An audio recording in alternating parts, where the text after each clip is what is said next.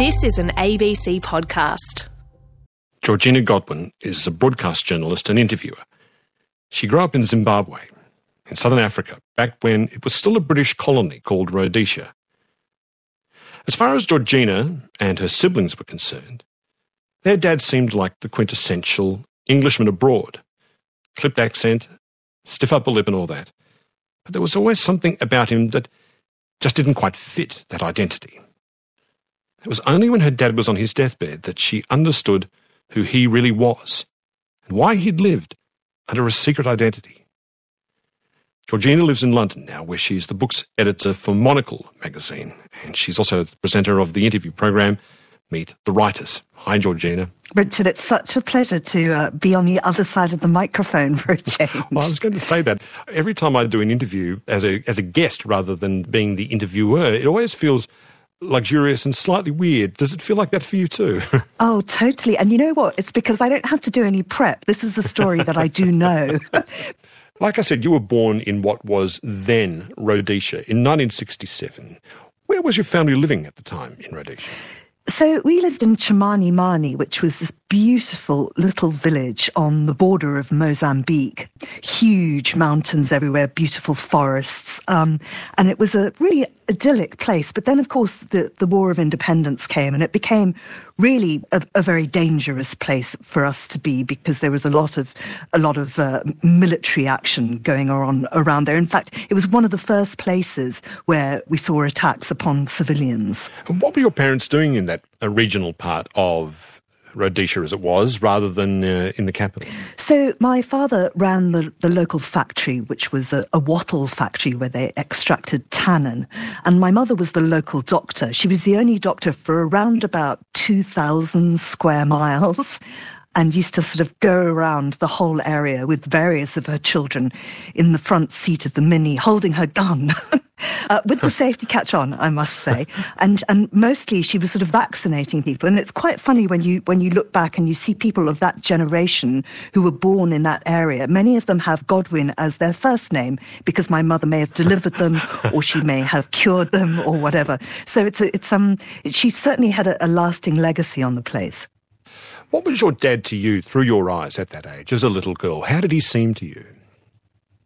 You know, distant. I think. We never had a particularly close relationship. My mother was very, very protective of him. You know, if you'd you'd come home from school or something, and she would be like, uh, you know, your father's not in a great mood. Uh, just just give him ten minutes. Or when he came back from work, you weren't allowed to approach him straight away. She was always like this sort of um, the, the sort of she ran interference, I suppose, between her children and her husband, and it was very clear they had this incredibly close relationship, which in a way felt a little bit alienating towards the children. Did you have that sense? And I think kids are very good at sensing this, that there was this big sort of a kind of a missing part of your father that that you couldn't quite see or touch or, or know. Absolutely. I mean, I think something happens in families when you know that there's a secret, and particularly when you're a child, you are trained, and I think our mother did this, you're trained not to go there. And so you know there's something, but you absolutely avoid it. And I remember at one point, my father almost trying to tell me, he started talking about his sister. And I knew that if we continued with this conversation, he would tell me things that I wasn't supposed to hear. And so I, I immediately shut it down. And it's kind of odd. I mean, one of my overriding childhood memories, and, and it's still a sound that comforts me, is people, grown ups, I still think at the grand age of 53, grown ups talking in another room. I love to kind of hear that. And that, I think, was my, my, the sort of backdrop to my childhood was, was this grown up conversation going on just out of earshot. And that sort of characterized my father for me. You were living there in that time in the late 60s, early 70s when Rhodesia was going through this extraordinary turmoil. There was this anti-colonial war. There was, there was the, the army of Rhodesia, of the, the white government there, and a liberation army all sort of fighting with one another. Did you think it was normal that people were going around, like your mother, for example, going around with a gun and sporadic outbreaks of violence taking place in the area? Well, of course, I'd never known anything else, you know. And when you're when you're brought up like that, with almost every adult male you see is wearing camouflage. There's a big gun cabinet in your house, and as people come and visit, they come and put their guns in the cabinet. Uh, when you go on long journeys, you're always in a convoy. Uh, and as a child, I, I, really had, had never known anything else. And every night on the news, it would begin with a communique. You'd hear those very ominous pips, and then the communique would come and it would announce who had been killed that day, and you would you would hold your breath, waiting to hear if it was someone you knew. And again, that was another sort of point where my mother insisted on absolute silence. We had to be quiet for the news, and you had to sit there and in utter, utter silence while the news went on so you could hear all that. Sometimes I think that's the root of my love of, of current affairs and news, mm. actually, is that I was forced to listen to it from very, very early on. How close did the fighting get to where you lived? Did you hear shooting? Were the neighbours affected? The first, one of the very first attacks on civilians took place uh, very near Chimanimani. This was, in fact, before I was born, but my parents and, and another family had stopped at a local person's house for a drink on the way back from somewhere. And the other family, who were called the Oberholzers, left about 10 minutes before my parents. And then when my parents drove away, they came across the ambush where the Oberholzers had been killed. And so that, I think, was a very much a defining incident for my family. Later, we moved away from that area, mostly because I was about to start school and I was four or five years old and it was too dangerous to drive me to school every day and I would have had to have boarded. My brother before me had boarded because of the same reason from very early on and I think our older sister just put her foot down and said, you're not sending this little baby girl to boarding school at five. And so they moved to a horrible mining village on the other side of the country, which suddenly became a center of operations. So we had very strict instructions. It was a, it was a very big house and my bedroom was at one end of a wing and my parents was at the other. And my brother and sister, both much older than me, my brother 10 years older than me, my sister 16 years older than me, were both away at either school or college. And I had very strict instructions. If you hear shooting, get under the bed and take your quilty, which was, I suppose, our version of the duvet back then, with you. And we used to practice this, rolling off the bed, taking the quilt with you as you went, and lying absolutely still and quiet under the bed. And, and the house did come under fire a couple of times, and we'd shut ourselves in the bathroom if you, if you had time to get from under the bed, or you'd wait for an adult to come and get you. And then other nights, where you could just hear the shooting distantly, or you just just got freaked because you're a small child and you know it might be a possibility. I'd creep to the other end of the corridor where my parents' bedroom was. And my mother came from quite a sort of grand English family. And um, when her mother died, a lot of the old sort of antiques were shipped out to Rhodesia as it then was, including the, the ancient sort of 15th century grandfather clock and it had been packaged in this specially made box, which looked very much like a coffin. Um, and my parents had sort of, my mum had put a cushion on it and things, and it was in the passageway outside her bedroom. And I used to spend nights and nights just curled up on the coffin, just so I could be close to my parents' bedroom. It sounds really frightening to me, and it sounds like your fight or flight instincts was sort of constantly being prodded, and maybe you were traumatized by that? Don't experience that. I mean, certainly, I have had sort of five times a week psychoanalysis, and I think there is some suggestion that that there's some sort of PTSD there, but but not just from that, also from things that that happened later on. But it's certainly, I mean, it it has not been a walk in the park, so to say. Not that I'm complaining, because I think, particularly as a white African, even in the hardest of circumstances, one is so much more privileged than the majority of the population. How about your older sister, Jane? She was a teacher. What role did she play in your life when you were little? Well, because she was 16 years older than me and my mother was very busy working as a doctor, Jane was very much the maternal figure in my life we were very, very close.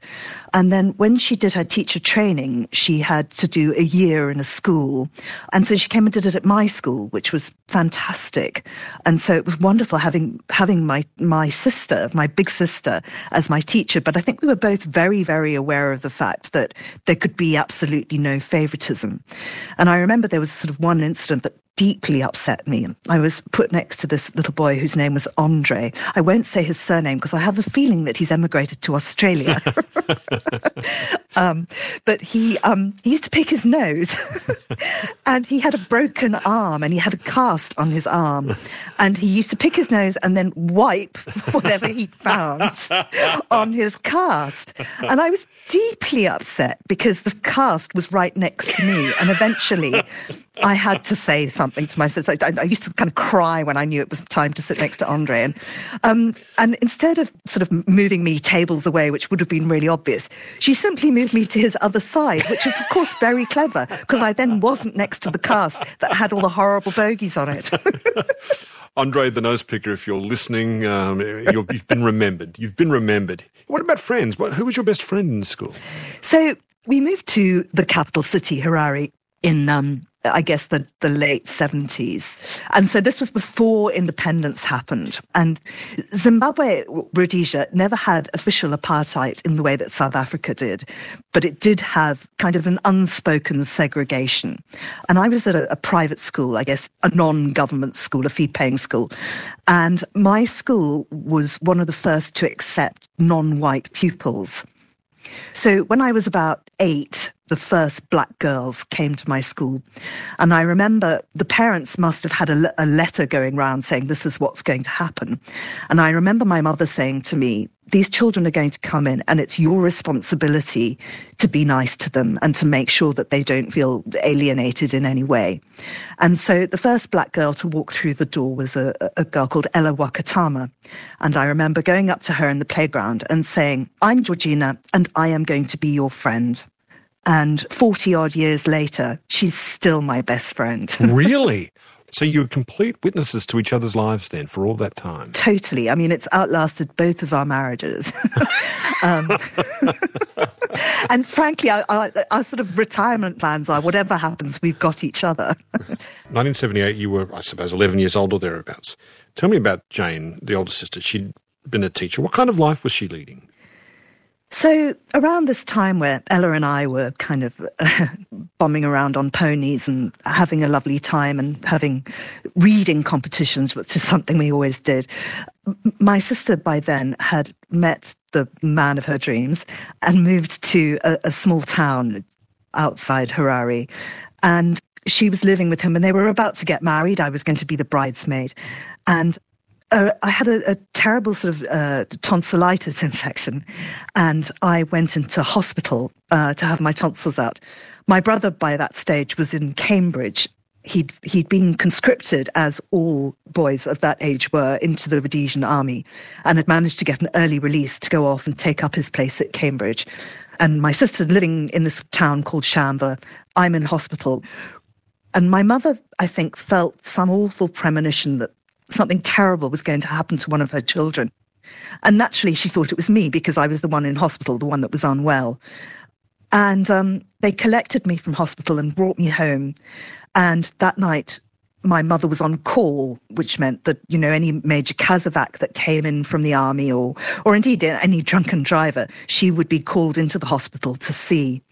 But halfway through the night, the, the matron of the hospital turned up at our house to ring the doorbell to say that my sister's fiance had been brought in dead on arrival to the hospital and my mother was not to come because she knew obviously my mother would recognize this man and, and wonder what had happened to her daughter. And indeed, they had been driving home and a Rhodesian army ambush was being set up along the road. And they had parked a, a, a big armored vehicle across the road and the car had come round the corner and gone straight under the vehicle, killing my sister instantly. She was 27 at the time. I was 11. My parents woke me up with the news to say this has happened. I remember using a phrase I'd never used before or indeed since, which was, you're pulling my leg. And it was, um, it was kind of unbelievable. A death like that is so shocking, and particularly when you're a small child. Uh, I mean, 11, I suppose, is not that small. The next day, we drove out to the scene of the accident and, and we visited their cottage. And the oven was on, and there was a casserole in the oven. There was a Carpenter's LP on, on, on the record player. the bed was made. She'd clearly been sort of homemaking and she was getting ready for them to come home that night and have a lovely supper together. And then we drove off to the actual scene of the accident and I found her shoes in the bush. And I put them on and I really didn't take them off for a year. And I still wear her engagement ring every single day. Was the car attacked or was it just a stupid road accident? It was a stupid road accident. It was just, it was nobody's fault. I mean, I think that, I mean, my father, I think after that spent years doing drawings of how, you know, if it had been at this angle, this might have happened and that angle. You know, a very, very methodical man who just like had a graph sheet out and used to spend hours just working out how it might have happened. And I remember my parents, it's the only time I ever heard them fight was my mother wanted to go and see the body and my father absolutely refused for that to happen. And of course, my brother couldn't come home from university because he would have, A, it was about to be his finals, but oh. also he would have been conscripted straight back into the Rhodesian army. And my parents at that point were like, none of our children are ever going to fight for this government ever, ever again. It was a terrible time. And my parents, I think, were absolutely catatonic with grief. Uh, and as an 11 year old, I had to kind of try and try and deal with that and sort of realize that you know, the bills weren't being paid and, and that I needed to kind of try and sort these things out. I think one of the one of the things that I won't forget is the funeral. They had a, a double funeral, and my mother was very keen that the coffins be arranged as if they were bride and groom at the altar. And then at the end of the service, I was to go up with the bouquet of flowers that I was holding and put it on the coffin and take away the, the one that was there or add it to it or something. I can't quite remember. But she was trying to make it as a lovely thing. You're not going to be a bridesmaid, but here you are, a kind of, I don't know, bridesmaid in death or something. Yes but that stays with me a, as a traumatic moment. And there was one sort of moment of levity which repeats itself later on when I was about to get married, which is on the way to the church. We were a little bit early and I realized that I just I I had to be the diversionary act. I had to be the funny one. I either had to cry or make a scene or make people laugh or whatever. And I remember insisting on the way to, to the funeral that we stopped so I could do a wee by the side of the road. and that was my way of just kind of making people lighten up oh. and you know. And I remember once again on the way to my wedding I did exactly the same thing. So I suppose you felt this terrible responsibility to make your parents happy after this catastrophe, Georgina. Is that what you felt? Exactly. That's what mm. it's about. It is a responsibility to make people happy and, and just, you know, which is crazy. If you're a kid, that isn't your responsibility. No. But that's, I mean, that's how I felt at the time. What was your life like in those years after Jane's death, before you started working? Do you remember much of that period? I, I do. I mean, I was very much into theatre, but for me, that was also because it meant I went to rehearsals every night or I was performing every night. And so basically, I wasn't at home. All, all I wanted was just to not be there and just so kind of desperate to get away. I was a big member of the debating club at school and we we were invited on to, to the local Zimbabwe Broadcasting Corporation show, which was a complete rip-off, I now realise, of Just a Minute. Um, and we called it Wait a Minute. The, the basic premise is you do a one-minute please where you have to talk uninterrupted for a minute. And we were invited on as the debating team, and we kept winning and winning and winning. And then one week, the host, I was about 15 at this point, the host didn't turn up. And they said, well, Georgina, you've been quite good at this. Why don't you host it? And that was the beginning of my radio career. So every holidays, I used to go and work for the Zimbabwe Broadcasting Corporation, hosting various little bits and pieces. And radio is just the most brilliant form of media. So at the age of 17, you left Zimbabwe to go to the UK, to go to drama school. 17, were you sad to leave or happy to leave Zimbabwe after everything I that happened? I could not wait to get out. I'd in fact auditioned for drama school without telling my parents. And then when I told them, they said, well, you can't go without doing your A levels. We really need you to go to university, but if you're not going to go, you at least have to have A levels, which meant that I had to do my A levels really, really fast. I did them in four months and then just took off out of there. Couldn't wait to go. But of course, cried the whole way over on that 10 and a half hour flight. Smoked and wept the whole way Smoked and Africa. wept. Right. So, what was your acting life like in, in England, Georgina? Well, I loved drama school. It was absolutely fantastic.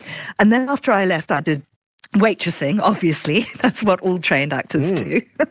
um, and I got cast in this show called The Tart and the Vicar's Wife.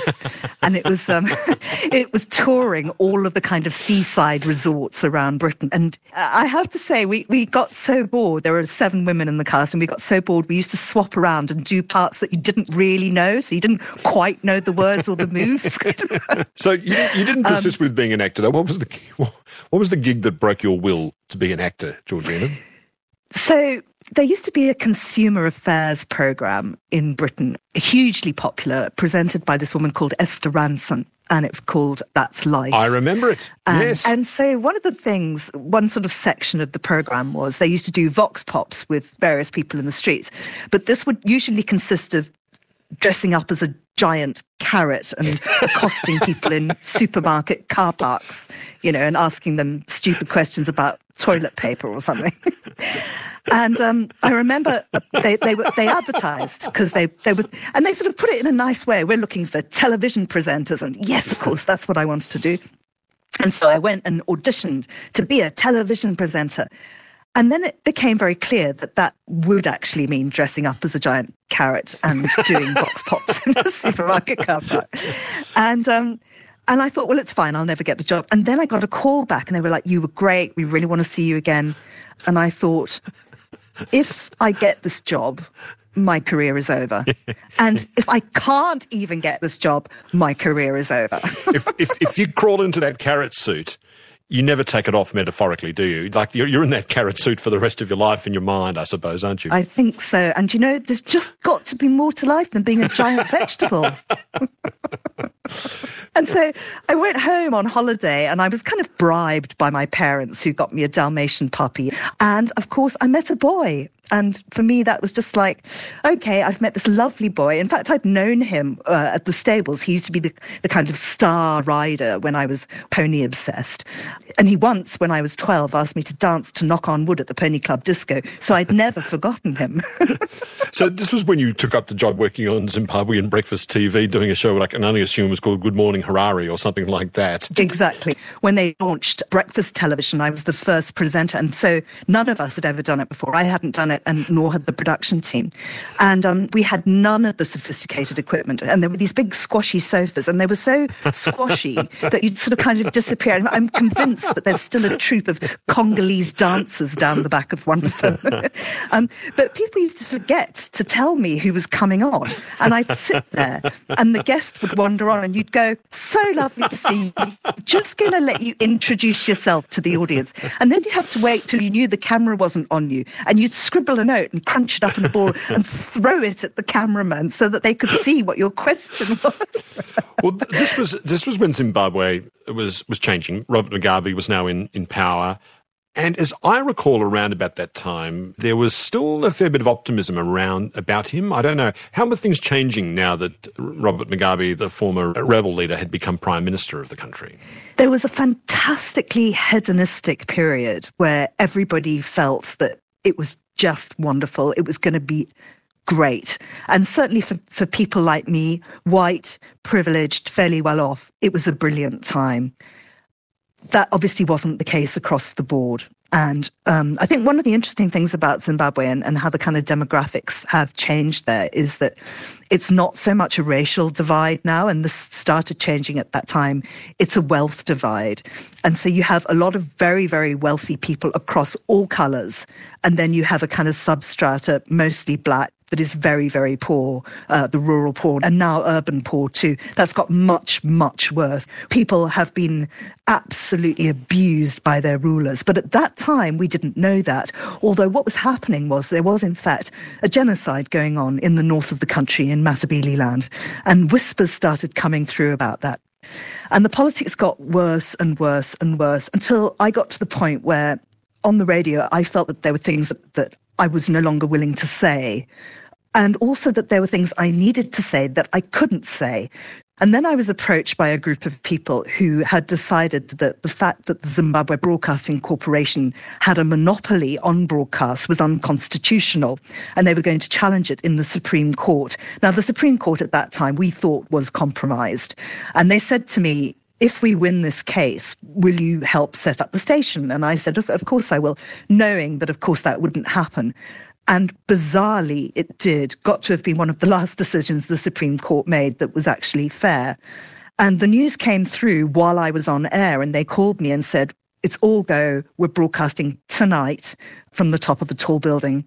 And so I had to resign on air without giving a, a, reason, of course. I couldn't say where I was going or why. And I just said, You're going to hear from me again very, very soon.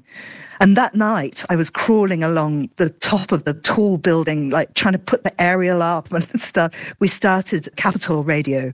And it ran for a week. And then Robert Mugabe brought in a presidential decree saying that it was illegal and that we couldn't do it anymore.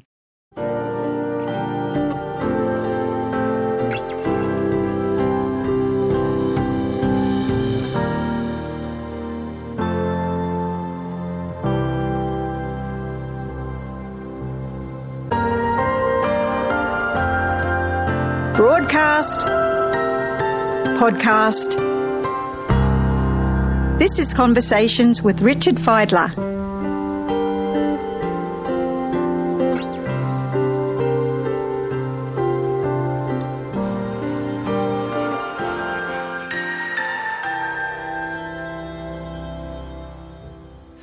So, Georgina, you and your colleagues had set up a pirate radio station in Harare that Robert Mugabe was intent on shutting down. How much pressure were you all under from the government and the police? I had a um, I had a six month old baby at the time, and we'd been sort of working incredibly hard, driving home at two o'clock in the morning from the radio station. You'd get stopped by the police and things. It was just it was so fraught, and we couldn't say who we were or what we were doing, and it was just a very very scary time. And I was watching as the police came with their guns and their rifle butts, and they kicked down the door of the of the building where we were broadcasting, and we left the broadcast on a loop. And of course, they went in, and, and there was no one there. I had a microphone with me and I went in and I started asking the chief police officer what he thought he was doing and why he was doing this and under what authority he was doing it. And of course, it just got horrible. I had to just basically back off and, and get away many others who, who were involved in this went into hiding or just tried to be really discreet. And I don't know, I think maybe it's something maybe there's a hormonal change when you when you when you're a new mother, but I just wasn't having any of it. Babies generate so much stuff. There's just so much katundu, as we would say in Zimbabwe. And just like, I am not packing all this up and going somewhere. If they want to come and find me, let them come and find me. I've absolutely had enough of this. But one thing I was really concerned about was a man who ran a commercial recording studio making voiceovers and so on. And he'd lent us a lot of equipment and they'd tracked down the fact that the equipment had come from him. And they'd surrounded his his house in which his recording studio was. And um, we were told that they had a search warrant for the next day and that they were going to go in and we assumed that they would be confiscating his equipment, which meant that this man who had done this incredibly kind thing for us, lending us this equipment, putting himself potentially in danger, would then be left without a livelihood because he would have no mixing desks or, or so on. And at the time, I was very, very involved in, in politics in Zimbabwe. I was uh, a fixer for, for many foreign crews who came out. There's a, there's a kind of quite famous bit of footage on British television where you can see war veterans battering down doors and setting farms on on on flame, and and the footage is quite shaky, and and that's because it was me. A because I didn't really know how to use the camera, and B because I was just so bloody terrified, and so I went to my kind of fearless fighters for freedom and liberation friends and said, we have to go in and get the stuff out. They were, are you out of your mind? It's surrounded by security people. If we go in there and come out holding the stuff, they're just going to arrest us. We're not going to do that. So, who did come to your help in rescuing all that equipment? the t- same time with my baby, I used to go to the baby and me yoga classes. Um, and I just felt that the women there, you know, I had this incredibly exciting life where I'm like flying by light aircraft out to to farms that are being attacked, trying to speak to the farmers, getting everybody's story down, filing copy, doing all of this, you know, international journalism stuff, basically. And here were these women who were just like with their babies. Did they ever do anything else? All they seemed to talk about was the best way to puree your baby food or how do you find a decent nanny, that kind of thing. Um, and I mentioned it to one of them that I had this dilemma, and she said, Right, come on then And in we went, the baby and me yoga group with our prams. And when we came out, the prams were just that little bit fuller than when we went in. those those mums groups are pretty well organised when, it comes down to it when push comes to shove like that. It sounds like you were getting ready to leave. Like the way you're talking about what you're doing in Zimbabwe at the time and knowing the kind of ruler Robert Mugabe was, you would have ended up arrested or dead if you'd stayed any longer. Were you reaching the point where you and your, your husband, your then husband, decided you wanted to leave? You know, we didn't actually want to leave. We had a lovely life. You can have a lovely life there, and why wouldn't you want to have a lovely life? But it means having high walls, satellite television, a borehole, uh, you know, all, all of that kind of thing. But the real driver, I don't want to make it sound like I left through some kind of altruistic act. The real driver was that the radio station that I'd been involved with suddenly got funding to start again in another country. And Britain was the closest place within the same time zone that spoke the same language where we'd be safe. We considered Botswana and South Africa, and it was clear that we wouldn't be safe there. So we relocated to Britain and set up a radio station that broadcast on shortwave to Zimbabwe. So we'd phone people in Zimbabwe and get their stories and then relay it back to them on shortwave so that their neighbors could hear what was going on. But I have to say, I didn't want to go at all. But then we came here. The baby's now one and a half. My husband's with me. And we come to Britain and we're, we're doing this job, which really felt like it meant something. You know, Zimbabwe was just before an election and we were giving people the information they needed. And then when the election happened, people were finding it really, really difficult to vote. Like one polling station would be turning people away, but then we'd get a call from someone who'd say, no, no, this one's open. And so you'd quickly broadcast that and then people would go to that station. I mean, I think it really did make a difference. Once you got to London with your husband and your baby, what happened to your marriage to that lovely, good looking, cool, blonde haired guy that you'd been with or known ever since you were a little girl? Yeah. So we got to London and I was working so hard, just wasn't really concentrating on the marriage. But one thing became incredibly clear was that my husband, who couldn't find a job, had discovered Soho and all the delights that Soho has. Um, and he had always been slightly sexually ambiguous. Um, and it became very clear that he was, in fact, gay. Had he told you this before you'd gone to London? You know, before we got married, there was a moment where I suspected this and I asked him and he said that he wanted time to, to figure it out. And, and we were living together at the time. We'd lived together for seven years before we got married. And so I left and, uh, he did kind of figure it out. So we had split up and we had a friend who was having a birthday party who was a, a painter and an artist.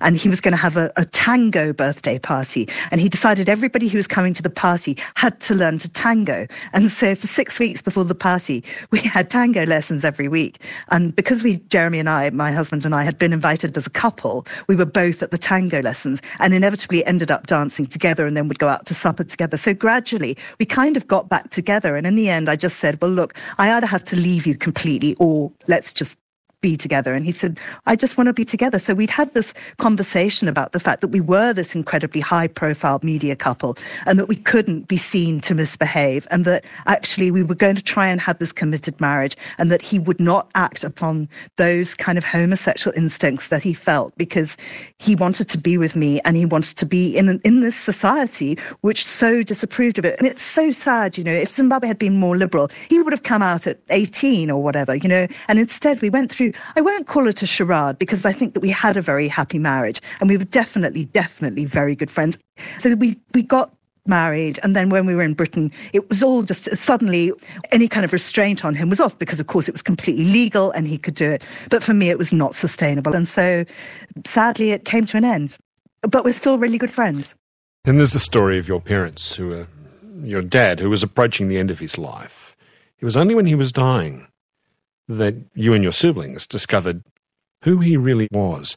Tell me how you found out. So, um, as I said, it had been clear that there was some kind of secret. And then just before his death, he started talking to my brother about it. And our mother then tried to sort of try to tell us that he'd been born and brought up in Warsaw, the son of a secular Jewish family He'd been educated in Switzerland, and then he was sent to Britain for the summer, the summer that war broke out, to perfect his English. When he was 15 years old, So his name wasn't George Uh, Godwin at all. What was his real name? his name was Casimir Goldfarb. And so the young Caju, as he was known, came to Britain at 15 to learn English. War broke out. He couldn't get back home to Poland. The people that he was, whose house he was staying in, sort of looked after him until he was old enough to join the army, which he did. Um, his father and he were writing to each other. They were hoping that his mother and his sister had got out. Uh, they had got passports to leave on the day that they were meant to leave. The mother and the sister, Halina and Jalina, my aunt and my grandmother, had gone shopping in Warsaw and had been picked up and were never seen again. And it turns out, I think they were sent to Treblinka. His father survived the war, but it was uh, the you know you couldn't travel across Europe. My my father never actually saw him again, and my father meanwhile fought in the war and, and so on. And afterwards, he went to a college to top up his qualifications so he could go to university. And my mother was doing the same thing. She'd been in the Wrens in the British Army, and they met each other whilst both reaching for a copy of Punch magazine, I believe. She trained as a doctor, he trained as an engineer, and eventually they decided to get married. Now, my, my mother's family, this sort of quite aristocratic family, were horrified that she was basically marrying a Jewish refugee. And I've sort of been told of letters that my, my grandfather sent to them going, You don't understand, he's from a very good family, and blah, blah, blah, blah, blah. Anyway, the upshot was my parents in the end just decided that Britain and her family were so anti Semitic that it was so cold and so depressing immediately post war, we're talk, talking the early 50s here, that they would get the hell out. And so they went to what was then Rhodesia, and my dad reinvented himself. So my mother's surname, uh, Godwin, was part of. She had a long name, and Godwin was part of that. And they took Godwin as their surname, and he changed his name to George. He naturalized himself British. They went to Zimbabwe, and they completely and utterly reinvented themselves. And you know, looking back, I also see now that they had hardly any close friends, and I can see how could you have close friends when you couldn't talk about who you really were, not even to your children. Georgina, do you know whose idea it was for him to reinvent himself? Was it his idea or your mum's idea? That's a really interesting question, and I don't know. I do know that he decided to change his first name to George long before he lost the Goldfarb, just because I think people found Casimir really difficult to say when he was at college. But it was probably mutual. Everything they did seemed to me to be mutual. They were such a unit. If the secret had held them held them so close together, that secret must have held them so close together. At the same time, did it, do you think it might have alienated you and your brother and sister? I think so, yeah. I mean, we were very much shut out, I think. And you know, in, in later life, it became it became quite an issue because because when my dad died, and by then Robert Mugabe had declared me and my colleagues at the radio station enemies of the state, which meant that I wasn't allowed to go back to Zimbabwe. So when he died, I, I couldn't go, and and so I hadn't seen him for for years. I mean, three or four years so I was kind of able to pretend it almost hadn't happened. I, you know, just hadn't hadn't seen him again. But but then my mother came over to have a hip replacement, and then it was just decided she was too frail to go back, and and she just couldn't cope in Zimbabwe on her own, which meant that for the next sixteen years until her death, she lived with me, and for the last eight years of those, she was bedridden, and to suddenly have this woman who I mean, I'd loved, loved, loved my mother. I love both my parents, obviously. But to have this woman who I had, whose primary relationship had been with her husband and not with her children. But I guess that's normal. But maybe people make room for both in a more equitable way. I don't know. But to suddenly have her living in my house, and particularly in the last eight years of her life, where I was her carer. I mean, I really had to look after everything she did. Uh, you know, do the heavy lifting was kind of odd to have somebody dependent on you who had not allowed you to be dependent on them, if you know what I mean. I can't help but seeing resonances from one generation to another here. There's your father who has to get out because of who he is and because he just can't be where he grew up anymore. And then there's you who has to get out of Zimbabwe because suddenly you're persona non grata by the, the government in the nation that you'd grown up in.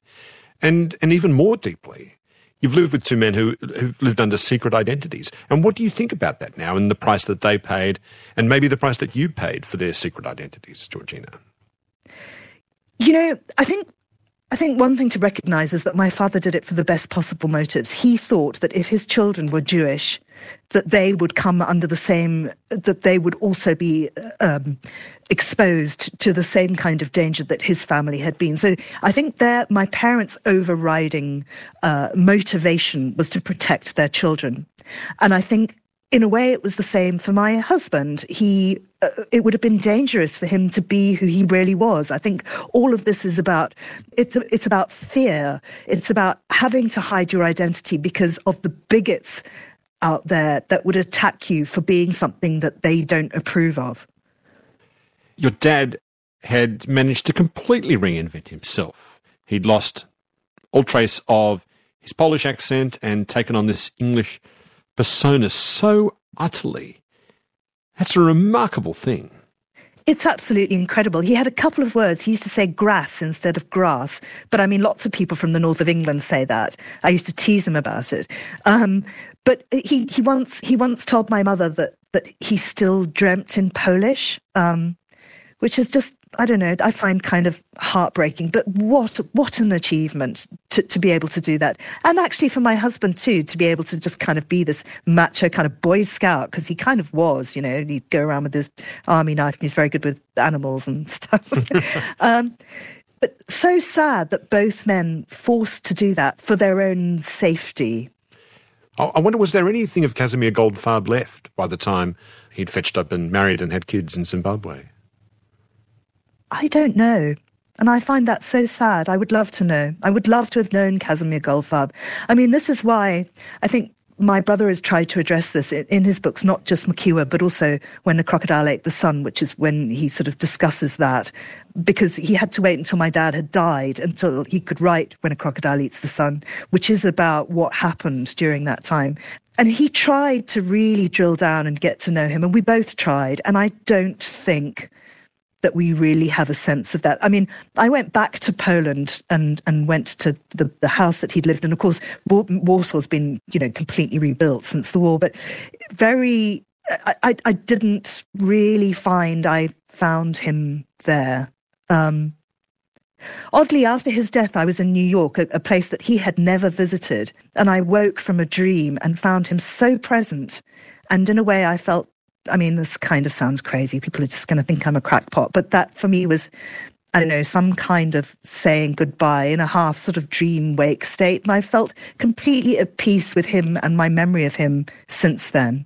When you found out about his Jewish heritage, which now becomes your Jewish heritage, did that make sense to you in some sort of way about who you are?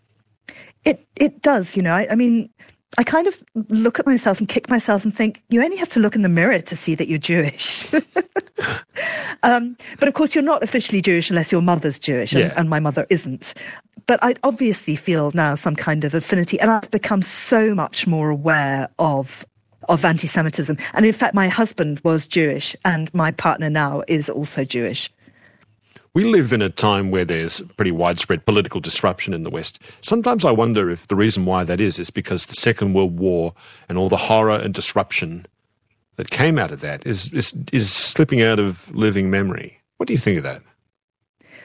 I, I think that's true, but I also think that I mean, we're forgetting the worst atrocities, and some people are repeating them, not knowing how it ends up because they've forgotten that history. But I also think that some of it's informed by that history. I think that Europe is a place of nostalgia, uh, and we hark back to those times. And uh, that was, I mean, what does Europe have now? It's a, a place of just historical monuments and people that glory in the past in lots of ways. I, I don't know if you've read um, Grand Hotel Europa, an extraordinary book. Uh, it's just being translated into English, it, but really makes that point that we look backwards far too much in Europe, but perhaps we really haven't taken those lessons to heart. And certainly, I, I, I'm seeing this now more in America, where I think that the neo fascists there certainly haven't seen seen the dangers that await them. Um, you know, now where I, I, I work in current affairs and I'm reporting on this stuff every single day, you see the depth of this kind of, I don't know, worldwide disconnect between our history and our future. It's been amazing hearing your story, Georgina. Thank you so much. It's been lovely to speak with you. It's been such a pleasure.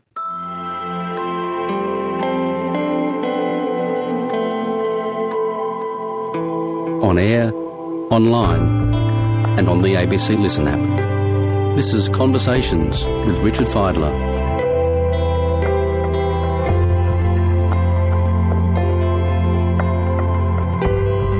you can subscribe to the Conversations podcast.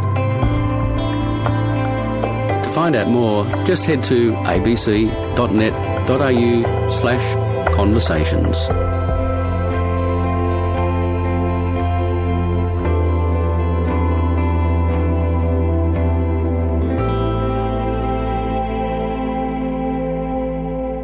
Georgina Godwin is the literary editor of Monocle 24 and the presenter of its podcast, Meet the Writers.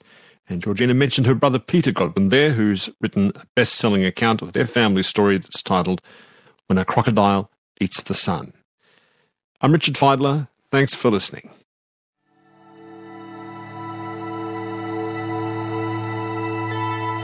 You've been listening to a podcast of Conversations with Richard Fidler.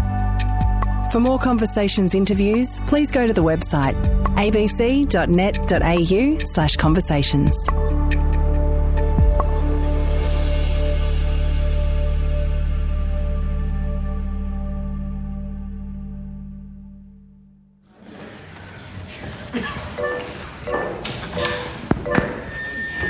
Hi everyone, I'm Naz. Hi Naz. Uh, oh, last month I spent $65 on subscription services and I only watched one show my own. Oh. And uh, this month I spent $85 on beauty products for my hair and skin, and I didn't even get to show it off to anyone because I spent the entire month on the couch watching my own show. Oh, yeah, yeah, yeah, yeah, yeah fair enough. Been there.